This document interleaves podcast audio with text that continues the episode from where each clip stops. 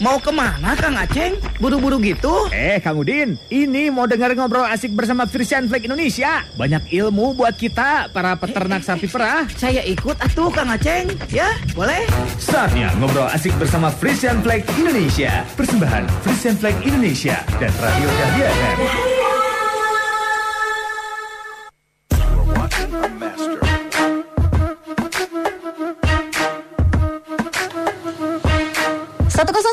Dahlia FM Bandung Goyang Sik-Asik. Assalamualaikum wargi Dahlia. Gimana kabarnya malam hari ini? Mudah-mudahan semuanya dalam keadaan sehat walafiat Ya. Mudah-mudahan semuanya puasa puasanya juga lancar wargi Dahlia ya.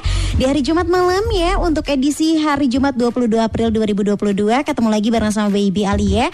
Pastinya di program khusus setiap dua minggu sekali Wargi Dahlia adalah program radio Bewara Preaching Flag Indonesia. Kawan peternak semuanya apa kabar? Yang ada di Pangalengan, di Lembang, di Jawa Timur, Jawa Tengah Pokoknya semua peternak yang lagi pada pantengin malam hari ini siap-siap nih akan ada informasi yang sangat penting sekali yang malam ini akan kita bahas bersama dengan narasumber ya. Pastinya perlu diketahui juga program Radio Berwara ini adalah salah satu program pengembangan peternakan sapi perah Frisian Flag Indonesia. Program ini tuh membantu setiap peternak untuk memperoleh pengetahuan, terus juga mendapatkan pendidikan dan juga bantuan informasi agar susu yang dihasilkan ternaknya ini bisa lebih banyak dan juga berkualitas baik. Karena harus ingat susu yang berkualitas berarti peternak dan keluarganya sejahtera. Nah, setiap dua minggu sekali nih, kawan peternak wajib pantengin radio Bora Fresh and Flag Indonesia supaya menambah informasi dan ilmu-ilmu yang bermanfaat pastinya ya. Dengan narasumber yang berbeda dan pastinya dengan tema-tema yang berbeda setiap dua minggu sekalinya. Untuk malam hari ini kita akan membahas seputar cara mencegah dan mengatasi sapi kembung ya. Jadi untuk kawan peternak yang mau bertanya ya silakan kirimkan pertanyaannya via WhatsApp di 081 222 1015. Sekali lagi di 08 811 222 1015 ya. Dan malam hari ini Baby Alia di studio sudah hadir narasumber kita yang pertama nih ya karena ada dua narasumber malam hari ini nanti juga kita akan coba terhubung dengan Bapak Fazar Hari Setia Budi, dokter hewan ataupun dari DDP Supervisor Jawa Timur PT Frisian Flag Indonesia yang masih kita coba hubungin ya. Dan di studio Radio Dahlia FM saat ini sudah ada dokter hewan Muhammad Taufik App selaku Ikatan Dokter Hewan Sapi Indonesia Indonesia Wilujeng Wengi Kang Taufik. Wilujeng Wengi Iya gimana kabarnya? Sehat Kang Taufik? Alhamdulillah. Mm -mm, Luar biasa. Akhirnya mampir-mampir ke Radio Dahlia ya. Kang Taufik kepuasanya lancar dong ya. Alhamdulillah. Mm -mm. Tidak ada gangguan. Mm -hmm. Siap, boleh disapa dulu kawan peternak yang lainnya karena kita juga lagi live Instagram dan juga live Facebook juga menggakang. Assalamualaikum rekan-rekan semua peternak yang mendengarkan Radio Dahlia. Apa kabar? Semoga puasanya lancar-lancar dan jangan lupa nanti malam ini sudah masuk Ramadan tanggal 20 Malam 21 ya. Iya berarti insya Allah begadang nanti malam ya. Nah, ya Luar biasa. Nah sebelum begadang malam hari ini ada informasi pentingnya Yang mau disampaikan sama Mas Fajar Sama Kang Taufik juga ya. Tapi sebelumnya saya mau tanya dulu nih ke Kang Taufik Berkaitan dengan tema kita malam ini. Cara mencegah dan mengatasi sapi kembung ya. Boleh diceritakan gak sama kawan peternak Kalau kondisi kembung pada sapi itu Apakah sangat berbahaya atau tidak? Ya jadi kembung pada sapi itu berbahaya atau tidaknya tergantung dari seberapa lama dia sudah kembung. Uh-huh. Nah, jadi kalau misalnya kembungnya sudah kelamaan dengan gejala si perut sebelah kiri itu sudah sangat membesar dan disertai dengan sesak nafas, nah itu sudah sangat berbahaya. Biasanya dalam hitungan jam akan mengarah ke kematian. Oh, oke. Okay. Jadi ya uh-huh. sama kayak orang sesak nafas lah gitu. Uh-huh. Jadi lama-lama sesak ya lama-lama juga masalah gitu. Iya ya, oke. Kenapa sih peternak perlu mengetahui apa yang harus dilakukan pertama kali ketika terjadi ke kasus kembung pada sapi perahnya? Ya karena biasanya kejadiannya cepat teh. Oh gitu. Mm-hmm. Jadi mm-hmm. misalnya sekarang dikasih makan nih, nah terus beberapa jam karena misalnya pakannya kurang baik uh-huh. atau kurang sesuai, Nah itu tiba-tiba bisa jadi kembung. Mm-hmm. Nah kembung ini kan ada macam-macam ya nantinya. Nah kembung yang memang e, reaksinya sangat cepat, yang tadi saya bilang dalam waktu beberapa jam saja mm-hmm. sudah bisa menyebabkan kematian dan okay. itu merugikan peternak. Ya lumayan lah. Sangat merugikan bahkan ya kalau misalnya jadi terjadi kematian Maya. Oke, nah kira-kira apa saja sih penyebab kembung pada sapi perah ya? Nanti kita akan bahas lebih lanjut. Nanti juga kita akan ngobrol sama Mas Fajar ya. Jangan ke mana-mana wargi Dahlia kita akan dengarkan dulu. Ini ada mini drama persembahan dari Frisian Flag Indonesia. Tetap di Radio Buara Frisian Flag Indonesia. 101,5 Radio Dahlia FM. Radio nomor 1.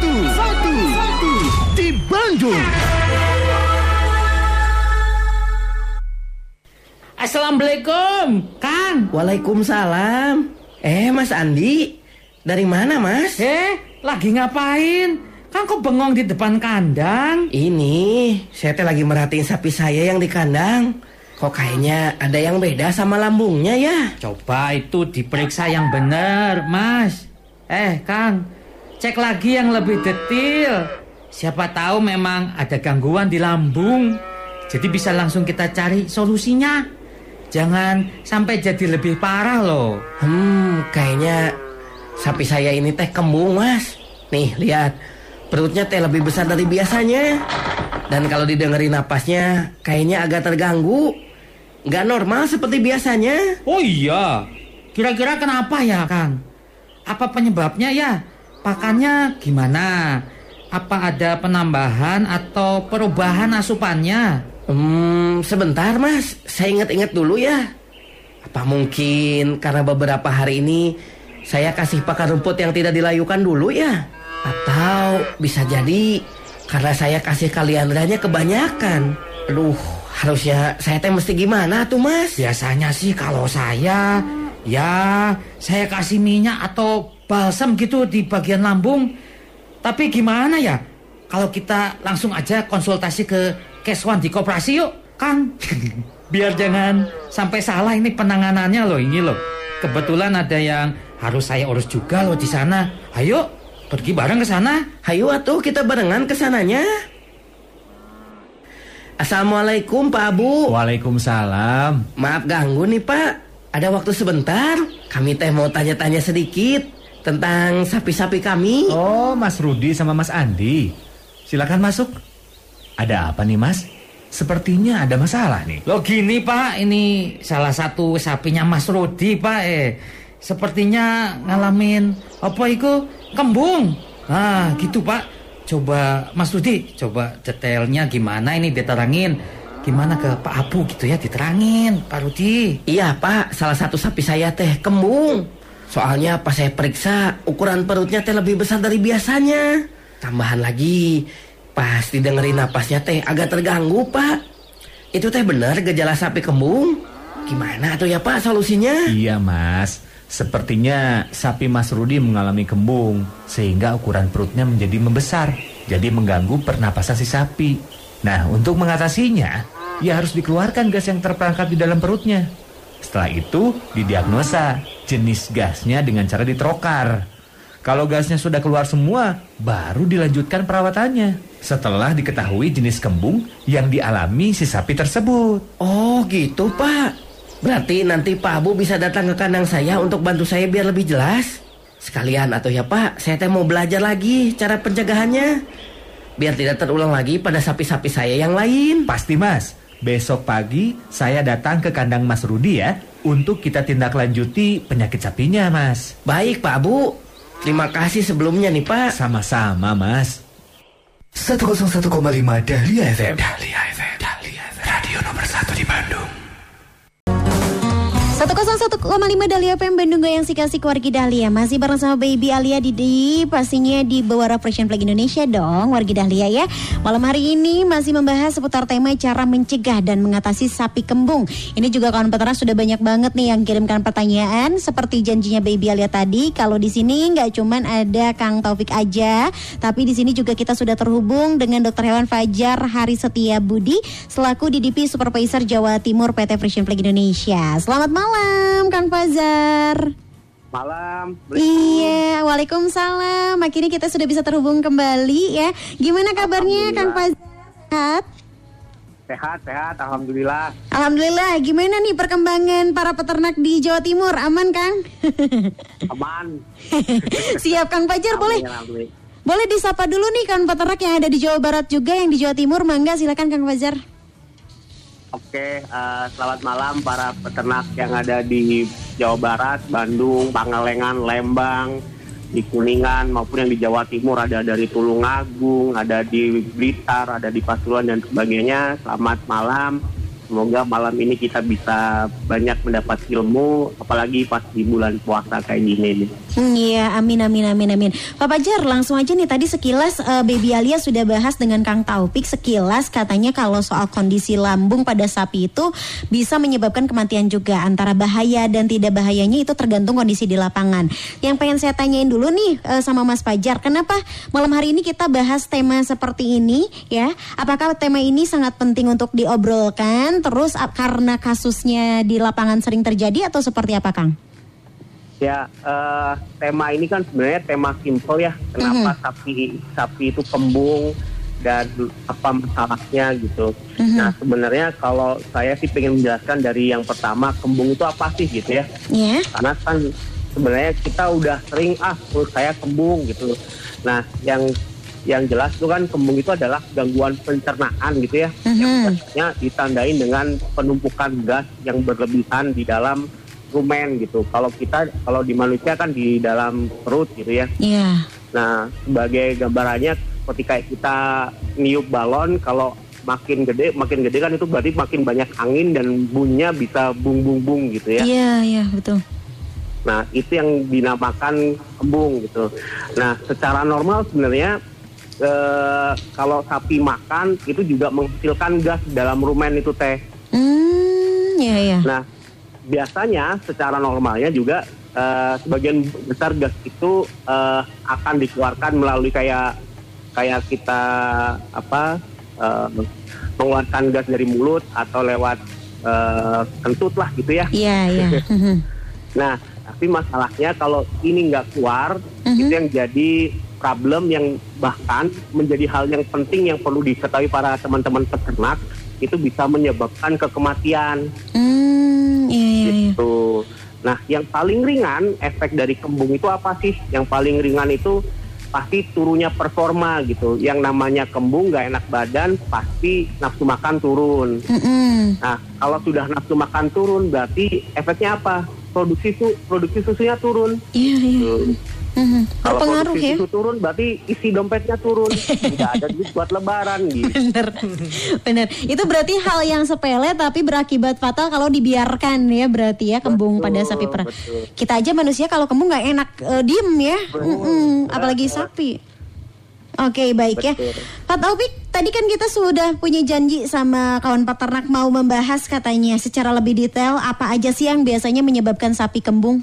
Ya, jadi yang menyebabkan itu ada dua sebenarnya kalau Hmm. saya bagi ya. Jadi ada internal sapinya sendiri, ada eksternal Hmm, ya, dari Bang? luar. Nah, kalau yang internalnya sendiri itu gangguan dari sapi, Hmm. mulai dari saluran pencernaan. Jadi mulai dari gigi, mulut kalau ada bermasalah, ada sariawan, ada giginya sakit, ngunyahnya nggak bener, itu bisa menyebabkan kembung. Nah, yang kedua Mhm. eh, itu apa namanya? Si rumennya tadi yang diceritakan oleh eh, Dr. Fajar itu pada saat mengalami kembung itu biasanya dikarenakan ada beberapa hal karena misalnya habis lahiran kalsiumnya kurang Mhm. sehingga perutnya eh, apa ya istilahnya geraknya itu kurang gitu. jadi lebih banyak diemnya Mhm. Iya, kalau iya. perut banyak diemnya ada makanan pasti kembung Oke. Nah selain itu ada juga kalau dari internal gangguan saraf.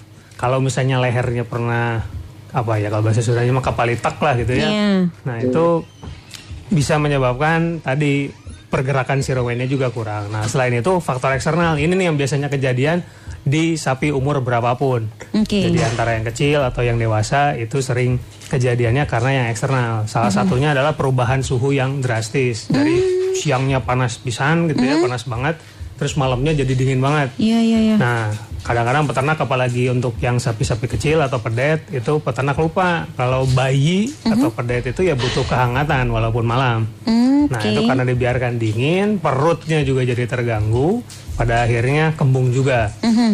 Nah, selain yang eksternal tadi suhu, yang paling penting adalah pakan. Iya. Nah, ini juga sama nih, biasanya di yang sapi dewasa lah kalau ini. Kalau misalnya si peternaknya eh, salah pilih jenis pakan, salah cara pemberian pakan, itu bisa menyebabkan kembung. Oke baik, itu secara umum tadi Kang Taufik udah jelaskan kalau hal-hal yang menyebabkan sapi kembung seperti itu. Nah Mas Fajar, kalau di lapangan sendiri praktik-praktik yang sering dilakukan sama peternak yang biasanya menyebabkan sapi kembung itu seperti apa di lapangan Kang? Uh, pertanyaan menarik sih. Uh, kalau saya menyambung dari dokter hewan Taufik gitu ya, uh-huh. kalau dari sapi-sapi yang ada terutama yang hanya di Jawa Timur ya, uh-huh. semua di dunia sapi perah itu sama gitu ya, mirip-mirip kalau yang kita amati biasanya menyebabkan sapi kembung itu kan tadi sudah disampaikan tuh baik yang dari eksternal ataupun dari internal sapi. Tapi kalau kita melihat lebih dalam itu mm-hmm. ada yang namanya pola pemberian uh, manajemen hanya dari para peternak nih. Kita perlu lihat lagi bahwa sering kali pola pemberian pakan yang kita lakukan nih sering kita bahas masih kurang tepat nih Oke. Okay. Antara lain ada yang ngomong konsentrat dulu baru hijauan, padahal nah. kan harusnya hijauan terlebih dahulu gitu. Mm-hmm. Karena di mana pun konsentrat itu adalah uh, dari biasanya kan dari sisa-sisa bahan baku pakan yang itu biasanya asam gitu ya. Kalau banyak asam itu juga bisa mengakibatkan kembung. Kemudian uh, ada hijauan yang tidak dilayukan terlebih dahulu, ada hijauan yang biasanya dari peternak habis ngarit dari lahan itu tidak diangin-anginkan itu juga bisa mengakibatkan sapi itu kembung. Terus ada lagi teman-teman peternak itu eh, kadang-kadang kita kan nyari nyari daun kan apalagi pas musim kemarau itu ya seadanya gitu ya. Salah satunya ada dari leguminosa, ada kayak lamtoro, ada alfalfa itu yang kalau pemberiannya terlalu banyak itu juga bisa mengakibatkan terjadinya kembung. Dan ada lagi yang tadi disampaikan Dr. Eman Taufik bahwa kondisi sapi yang terlalu kedinginan terutama pada usia-usia pedet gitu ya usia-usia muda itu yang bisa mengakibatkan sapi itu kembung dan berakibat ujung-ujungnya ke kematian ke pedet karena daya tahan tubuh pedet itu kan uh, lebih rendah yeah. atau daripada yang dewasa gitu. Mm -hmm. Oke okay, baik ya. gitu. ya. Uh, Kang Topik untuk kasus kembung ini pastinya sering terjadi di lapangan Betul. seperti yang tadi sudah jelaskan Mas Pajar ya. Hmm. Nah, kalau dari peternaknya sendiri yang harus dilakukan pertama kali ketika melihat sapinya kembung itu harus seperti apa? Apa harus melapor ke siapa dan ya. seperti ya. apa? Betul. Jadi dilihat dari gejalanya ya. Kalau mm-hmm. misalnya gejalanya baru membesar perutnya, mm-hmm. itu biasanya masih bisa melakukan dengan cara tradisional, sama juga atau sama kayak orang pada umumnya di balseman, mm-hmm. dikasih balsem kayu mm-hmm. putih atau yang hangat-hangat. Biar tadi kata dokter Fajar sendawa atau kentut. Oh gitu, ya. sapi nah, juga ya. Oke. Okay. Gitu. Nah itu itu yang pertama. Tapi uh -huh. kalau sudah ada gejala lanjutan seperti sudah sesak, uh -huh. nah itu perlu tindakan medis. Oh. Jadi perlu langsung dipanggil uh -huh. seperti itu. Karena kalau udah sesak, paru-paru sudah sempit, apalagi kalau sudah membiru bibir, uh -huh. lidah ataupun mata, nah itu sudah biasanya susah ditolong. Oke, ya luar biasa sekali. Ini ada salah satu statement ya dari David Fernandez, seorang spesialis peternak di University of Arkansas ya, mengatakan salah satu kunci yang mencegah kembung itu bisa memberi makan berserat sebelum memberi pakan rumput hijau atau hijauan lain, contohnya jerami kering. Setuju tidak Mas Fajar dengan statement ini? Ya, sebenarnya kan saya sih setuju dengan statement itu karena memang uh, bahwa hijauan itu kan juga sebenarnya kan serat Uh-huh. Nah, tadi yang saya sampaikan kalau hijauan itu masih terlalu segar atau tidak diangin-anginkan berarti kan kadar airnya terlalu masih tinggi gitu ya, belum turun. Nah, itu yang mengakibatkan uh, salah satu penyebab kembung. Makanya diangin-anginkan agar serat kasarnya lebih naik, bahan keringnya naik, sehingga itu bisa mengamankan atau menentramkan perut itu agar aman, damai, sentosa untuk menerima pakan yang lain gitu. Mm-hmm. Oke okay, baik. Ada tambahan Kang Taufik mengenai pencegahan urut kembung terhadap sapi perah? Kalau pencegahan tadi sama ya, jadi memang serat yang paling utama, makanya mm-hmm. pemberian pakan yang tadi disampaikan dokter Fajar, serat dulu baru konsentrat itu sudah bisa cukup membantu mencegah kembung. Mm-hmm, Oke okay, baik ya selain faktor eksternal yang tidak bisa kita hindari ya. Oke okay, ya. Oke okay, kalau begitu wargi Dahlia kawan peternak jangan ke mana-mana dulu nanti kita akan bacakan pertanyaan-pertanyaan yang sudah masuk dari kawan peternak semua di 0811 222 1015 nanti juga akan ada kuis persembahan dari Frisian Flag Indonesia.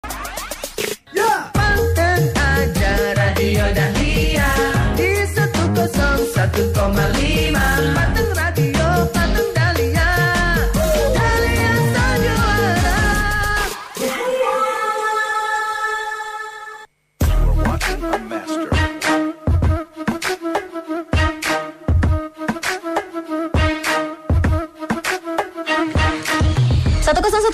FM Bandung Goyang Sik-Asik masih di Radio Bawara Frisian Play Indonesia. Ini sudah banyak banget nih kawan peternak yang tanya-tanya via WhatsApp di 0811 222 1015 di sini Mas Fajar dan juga Kang Taufik sudah siap untuk menjawabnya ya. Oke, sudah terhubung kembali dengan Mas Fajar. Halo. Halo. Oke, sudah terhubung kembali. Oke, kita mau bacain dulu WhatsApp dari peternak semua ya, Mas Fajar ya. Mhm. Oke, pertanyaan pertama ya ini katanya dari siapa nih dari TP oh dari Pak Antis dari TPK 10 Cibodas KPSBU Lembang. Mau tanya, katanya kan biasanya kalau sapi itu harus selalu disediakan minum ya. Apakah pemberian minum terhadap pedet ini bisa berlebihan? Bisa yang berlebihan bisa menyebabkan kembung juga tidak? Soalnya jika pedet dikasih minum kebanyakan urinnya juga kadang jadi merah. Apa itu ada hubungannya dengan kembung juga? Gimana boleh dari Kang Taufik dulu? Boleh silahkan Wah, mau menjawab. rada, rada sulit ini pertanyaannya. Tapi kalau misalnya dari air ke kembung itu eh, saya pertanyaannya biasanya ke peternak ngasih susunya gimana? Ngasih susunya pakai dot atau pakai ember? Karena itu berhubungan. Kalau misalnya pakai ember ketika ya memang kan alaminya dia ngedot ya langsung dari si ambing ibunya gitu. Iya. Karena pakai ember biasanya si susu salah masuk perut. Karena yang perlu kita ingat kan sapi walaupun pedet sudah ada empat perut. Nah, salah masuk ke perut itu ditambah air itu biasanya menyebabkan bakterinya lebih aktif, lebih menghasilkan gas, lebih cepat kembung. Nah, untuk yang apa ya urinnya jadi lebih merah, Iya. itu sih sebenarnya banyak penyebab. Jadi saya nggak bisa ngejelasin apakah itu karena air atau bukan. Tapi yang jelas pemberian air minum itu seharusnya tidak menyebabkan seperti itu. Oke, kalau dari Mas Fajar ada yang mau ditambahkan? Boleh sih ada tambahan. Mangga. Tadi eh, penambahan dari Dr. Taufik bahwa eh, pemberian susu ini kalau memang benar langsung dari induknya, tadi apakah melewat dot atau eh, melalui ember itu yang pertama tadi sudah dijelaskan. Terus yang kedua apabila menggunakan eh, susu gitu ya yang buatan gitu ya buat sendiri untuk yang khusus untuk pedet itu membuatnya memang menggunakan air hangat atau dengan air dingin. Mhm. Nah kalau pembuatannya dengan air dingin itu memang bisa menyebabkan kembung. Yang kedua, terus yang ketiga tadi itu kalau yang saya tarik dari pertanyaannya bahkan ada kembung sampai urinnya berdarah gitu ya. Mhm. Nah pertanyaannya adalah pedetnya ini diberikan air minum ini eh, dijatah atau tidak? Oke. Kalau dijatah, contoh nih sehari sekali atau sehari dua kali, ya apalagi pas udara panas, ya namanya kayak kita aja. Kalau udah kepanasan, kecapean, pengen minum kan langsung kayak rakus gitu ya. Mhm. Nah itu yang bisa menyebabkan kembung. Oh, iya iya. Mhm. baiknya memang air itu bisa eh, selalu ada di depan sapi yang pertama. Terus yang kedua eh, apa jumlah apa jumlah eh, apa ya? Mhm. Kalau dari pemberian airnya sendiri itu kalau tidak eh, dicampur dengan pakan itu jauh lebih baik air sendiri, rumput sendiri dengan konsentrat itu sendiri gitu sih. Mhm. Kelebihan air minum itu tidak mungkin terjadi karena mungkin kalau selalu sedia air nanti sapinya pun kalau sudah kenyang dia berhenti sendiri ya otomatis ya. Betul, betul. Oke, jadi jangan disalahkan ketika disediakan air nanti sapinya banyak minum malah gitu ya. Oke, baik luar biasa sekali ya. Siap di sini juga ketemuan sama siapa lagi ada Nanang dari TPK Manoko TPS 31 KPSB Lembang. Berdasarkan pengalaman saya, kampung itu sangat jarang terjadi pada sapi yang laktasi, tapi yang sering terjadi malah pada sapi pedet katanya. Yang ingin ditanyakan apakah kebanyakan dikasih susu atau faktor cuaca juga nih bisa mempengaruhinya. Terus kenapa mayoritas sapi eh, yang kembung itu adalah sapi pedet? Boleh dari Kang Taufik silahkan. Jadi ya mungkin sama ya tadi penyebabnya karena gimana cara pemberian susunya terus sama yang selalu eh, tadi sudah dijelaskan oleh Dokter Fajar. Nah kalau untuk suhu betul karena kalau misalnya ada pergantian suhu yang ekstrim yang tadi saya bilang kalau eh, siangnya panas banget terus malamnya ba- eh, dingin banget itu juga bisa menyebabkan kembung. Karena balik lagi kalau misalnya susunya masuk ke perut yang salah, kemudian suasana menjadi hangat, sama kayak kita naruh susu yang sudah kita minum, ada sisanya di ruangan terbuka yang hangat. Oke. Itu kan cepat basi dibandingkan kalau kita taruh malam hari yang masih dingin. Nah itu sama terjadi di perut. Nah basi itu menghasilkan gas. Oke. Jadi siang itu tadi panas, eh, bakteri lebih aktif, menghasilkan gas, kembung. Nah ke malam itu kembungnya biasanya lebih ya karena tambahan banyak gas lagi ya, jadi lebih besar biasanya, lebih berbahaya. Oke baik ya Ini juga ada pertanyaan untuk Mas Fajar nih Dari Kang Dodi ya Dari TPK Cilumber TPS 30 Yang pertama katanya Apakah pemberian susu yang sudah dingin Ini bisa mengakibatkan pedet kembung Yang kedua Apa pemberian legum-leguman Atau kacang-kacangan Yang terlalu banyak juga bisa mengakibatkan kembung Boleh dari Mas Fajar dulu silakan Uh, saya tadi nyambung dari yang disampaikan dokter Taufik juga. Oh boleh boleh mangga Saya nambahin dulu ya. Mhm. Bahwa ada yang tadi saya juga kelewat. Uh, pedet itu diperkenalkan airnya kapan gitu. Karena Hmm. memang yang disarankan gitu ya bahwa pedet itu sudah bisa diperkenalkan air minum itu dari umur 1 sampai 2 minggu itu udah boleh diperkenalkan gitu sedikit demi sedikit. Gitu. Mhm. Jadi yang namanya kayak adaptasi ya, namanya mulai eh, diperkenalkan sedikit demi sedikit dulu. Nanti eh, ketika pedet sudah kenal, dia bisa minum eh, semaunya, secukupnya. Gitu. Secukupnya, secukupnya itu bukan menurut kita ya, tapi secukupnya menurut pedetnya atau menurut sapinya sendiri. Oke baik ya Terus kalau kalau tadi pertanyaan berikutnya dari Kang Dodi ya, Mhm. Pemberian susu yang sudah dingin Bisa mengakibatkan pedet kembung itu betul karena kan kalau susu dingin apalagi susu itu sisa gitu ya kita bikinnya pagi Mhm. lalu apa masih sisa terus diminum lagi siangnya atau bahkan jam 2, jam 3, jam 4 masih ada diminum ya itu bisa karena tadi yang tadi dibilang dokter Taufik eh, umur susunya udah terlalu lama timbul asam ya kayak basi ya susunya itu bisa mengakibatkan kembung. Nah kalau terkait dengan leguminosa, kacang-kacangan, lamtoros, alfalfa dan sebagainya, itu yang tadi saya jelaskan di awal tadi, itu juga bisa menyebabkan apabila eh, pemberiannya berlebihan atau tidak diangin-anginkan terlebih dahulu. Hmm, oke, ada trik dan tipsnya juga ya, kalaupun pemberian Ya. itu. Oke, baik ya. Terus juga ini selanjutnya dari Bu Alis dari TPK Cibodas KPSBU Lembang ya. Assalamualaikum, Waalaikumsalam. Jika sapi ka- jika sapi dikasih pakan hijauan seperti misalnya daun brokoli, produksi susu oke lah bisa naik katanya. Tapi kadang-kadang malah sapinya jadi sesek nafas, ada juga yang malah mencret. Bagaimana cara pemberian yang baik supaya produksinya tetap bagus dan sapinya juga tetap sehat? Ada plus minusnya katanya ini kalau dikasih hijauan dari daun brokoli ini. Silahkan betul, betul. dari Kang Taufik mangga. Ini memang agak sulit ya kalau di daerah yang memang banyak eh, sisa sayuran karena kan daun brokoli itu kan tidak dijual ke pasar, yang dijual kan brokolinya saja. Nah kelemahannya dari sayuran itu pertama konsistensinya itu tidak seragam dibandingkan dengan tanaman eh, rumput atau hijauan yang memang dimakan oleh sapi. Nah yang kedua adalah pestisida. Kadang-kadang di sayur itu kan pakai pestisida itu juga bisa menyebabkan keracunan. Nah, yang tadi dibilang sesak nafas, saya nggak tahu ini apakah karena kembung atau karena keracunan. Karena gejalanya juga mirip. Gitu. Jadi ada sesak nafas, mungkin sampai biru, nah bisa sampai mencret tadi. Oke. Nah, itu juga bisa keracunan pestisida. Nah, kemudian kalau misalnya masih terlalu segar, tadi ya sama karena belum layu, itu juga bisa menyebabkan tadi kembung lagi. Oke. Karena kalau di sayur, terutama di yang model brokoli, engkol seperti itu, itu gulanya cukup banyak. Jadi bisa menyebabkan begah lah kalau kita mah gitu. Mhm, siap. Kalau dari Dokter Fajar ada yang mau ditambahkan mangga? Kalau saya sih saya suka brokolinya tapi bukan daun brokolinya. Harganya lumayan. Harganya lumayan Pak ya. Tapi manfaatnya juga lumayan juga ya. Oke, ini luar biasa sekali. Ada juga yang bertanya nih, Kang. Eh, katanya dok, kalau di musim hujan kayak gini sering banget nih di peternakan kami katanya sering terjadi kembung. Apa memang karena cuaca juga atau dari pakan juga? Mohon penjelasannya dari eh, Teh Oom Komala dari Manoko. Boleh dari Mas Fajar terlebih dahulu, enggak?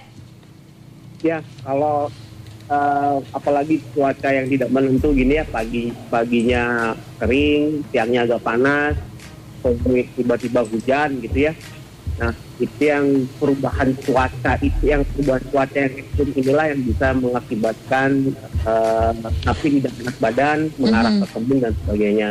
Tapi memang pada dasarnya sapi itu kan yang dulu pernah mungkin eh, para peternak ingat yang pernah disampaikan Dr. Hewan Taufik sapi itu kan hewan yang menyukai kestabilan gitu ya. Mhm. Suka stabil suhu dingin, suhu dingin terus gitu. Tapi tidak suka suhu yang eh, paginya panas, siangnya panas, sorenya dingin, saya malamnya dingin gitu. Oke. Ya stabil dingin gitu. Karena memang fitrah itu kan ditakdirkan eh, diinginkan suhu di kandang itu bisa di bawah 25 atau bahkan di bawah 20 gitu. Tapi harus stabil. Kalau suhunya ekstrim, perubahannya itu yang mengakibatkan badan sapi itu tidak fit. Mhm, Oke, kalau dari Kang Taufik ada yang mau ditambahkan? Ini kan faktor eksternal ya, yang nggak bisa kita cegah. Gimana cara menanganinya, Kang?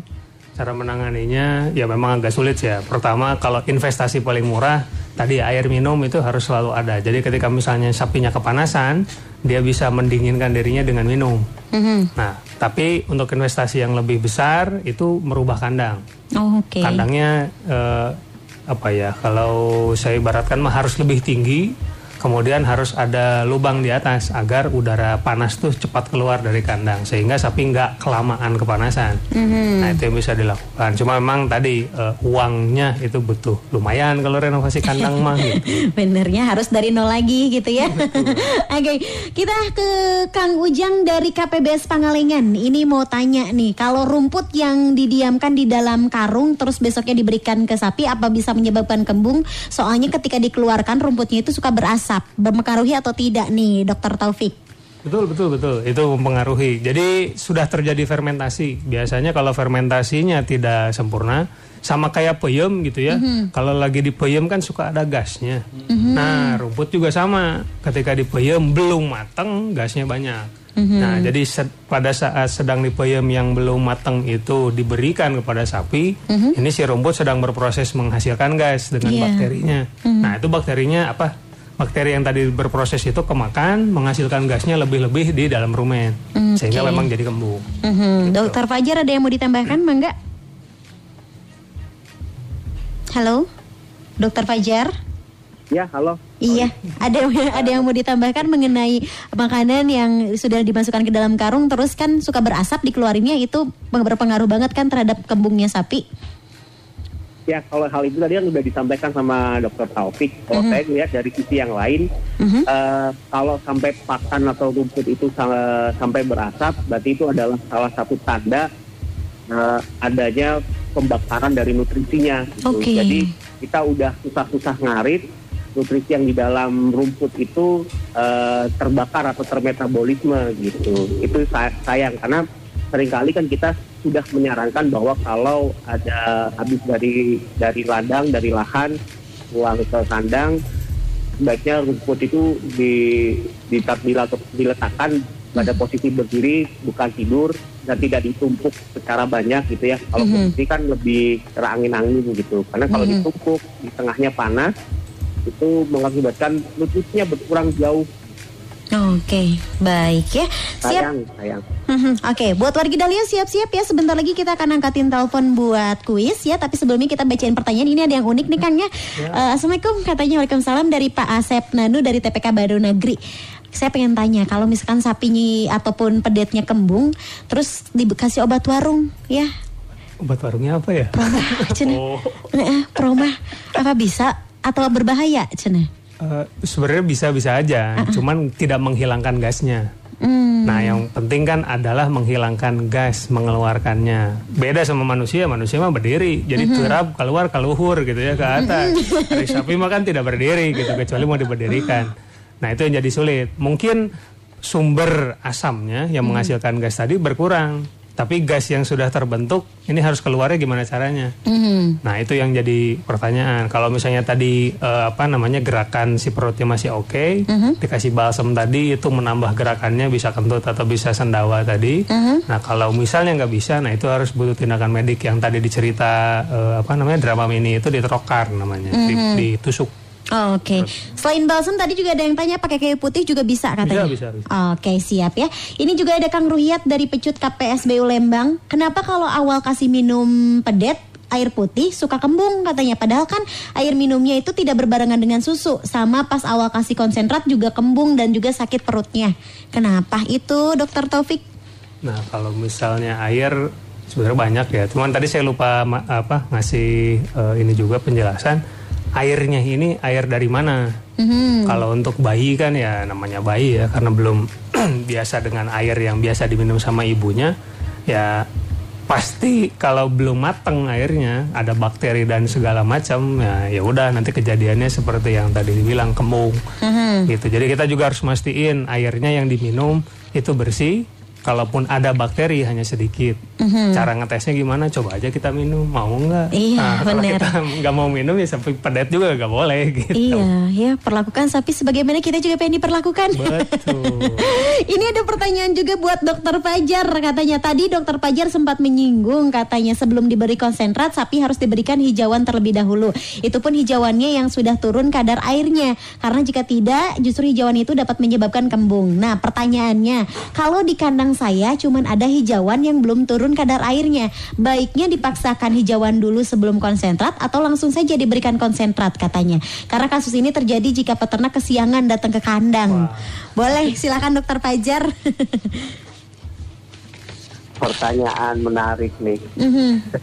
silakan Bangga. Eh, salah satu yang bisa dilakukan memang eh, pemberian rumputnya kalau memang sudah tidak ada lagi terbatas ya mangga di- diberikan rumputnya langsung tidak masalah.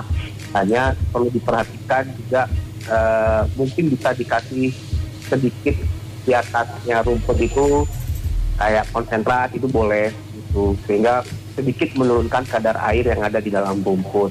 Terus eh, di ujungnya adalah tetap adanya air minum yang tidak terbatas membantu me- membantu me- apa mengkondisikan dokumen sapi itu dalam kondisi yang tetap baik di pH yang tetap baik untuk mencegah eh, kembung itu tadi. Mhm. Oke, kalau dari dokter Taufik ada yang mau ditambahkan Bangga Kang? Gimana ya? Eh, bingung juga itu mah. Jadi urusannya yang salah manusianya.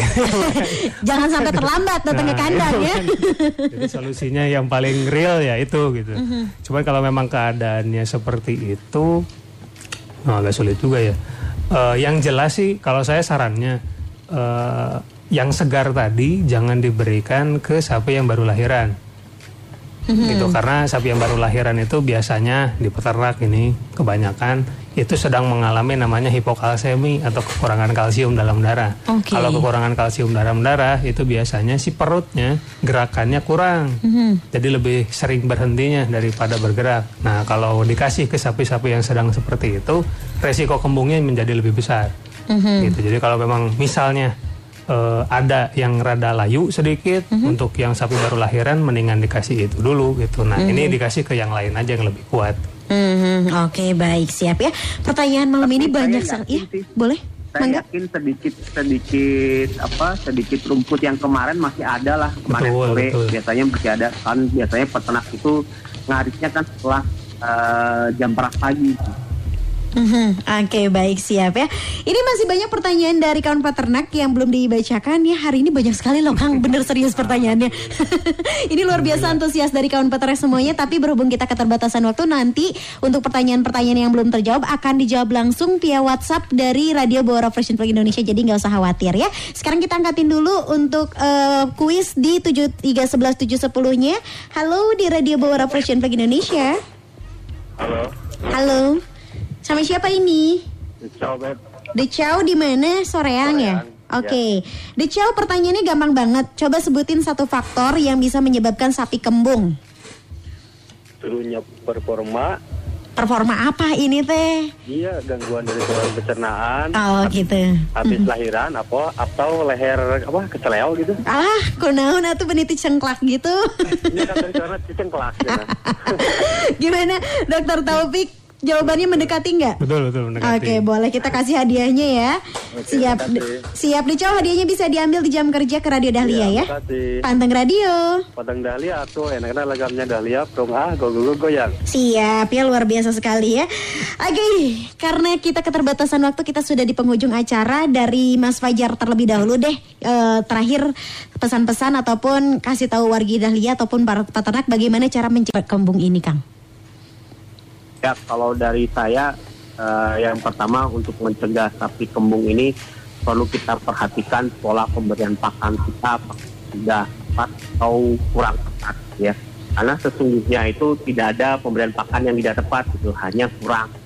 Nah, yang kita sarankan itu tetap rumput atau hijauan terlebih dahulu, baru konsentrat. Dan Mhm. konsentrat itu pun sebisa mungkin uh, kering atau sedikit basah aja, tidak sampai menjadi uh, sayur sop gitu ya. Iya.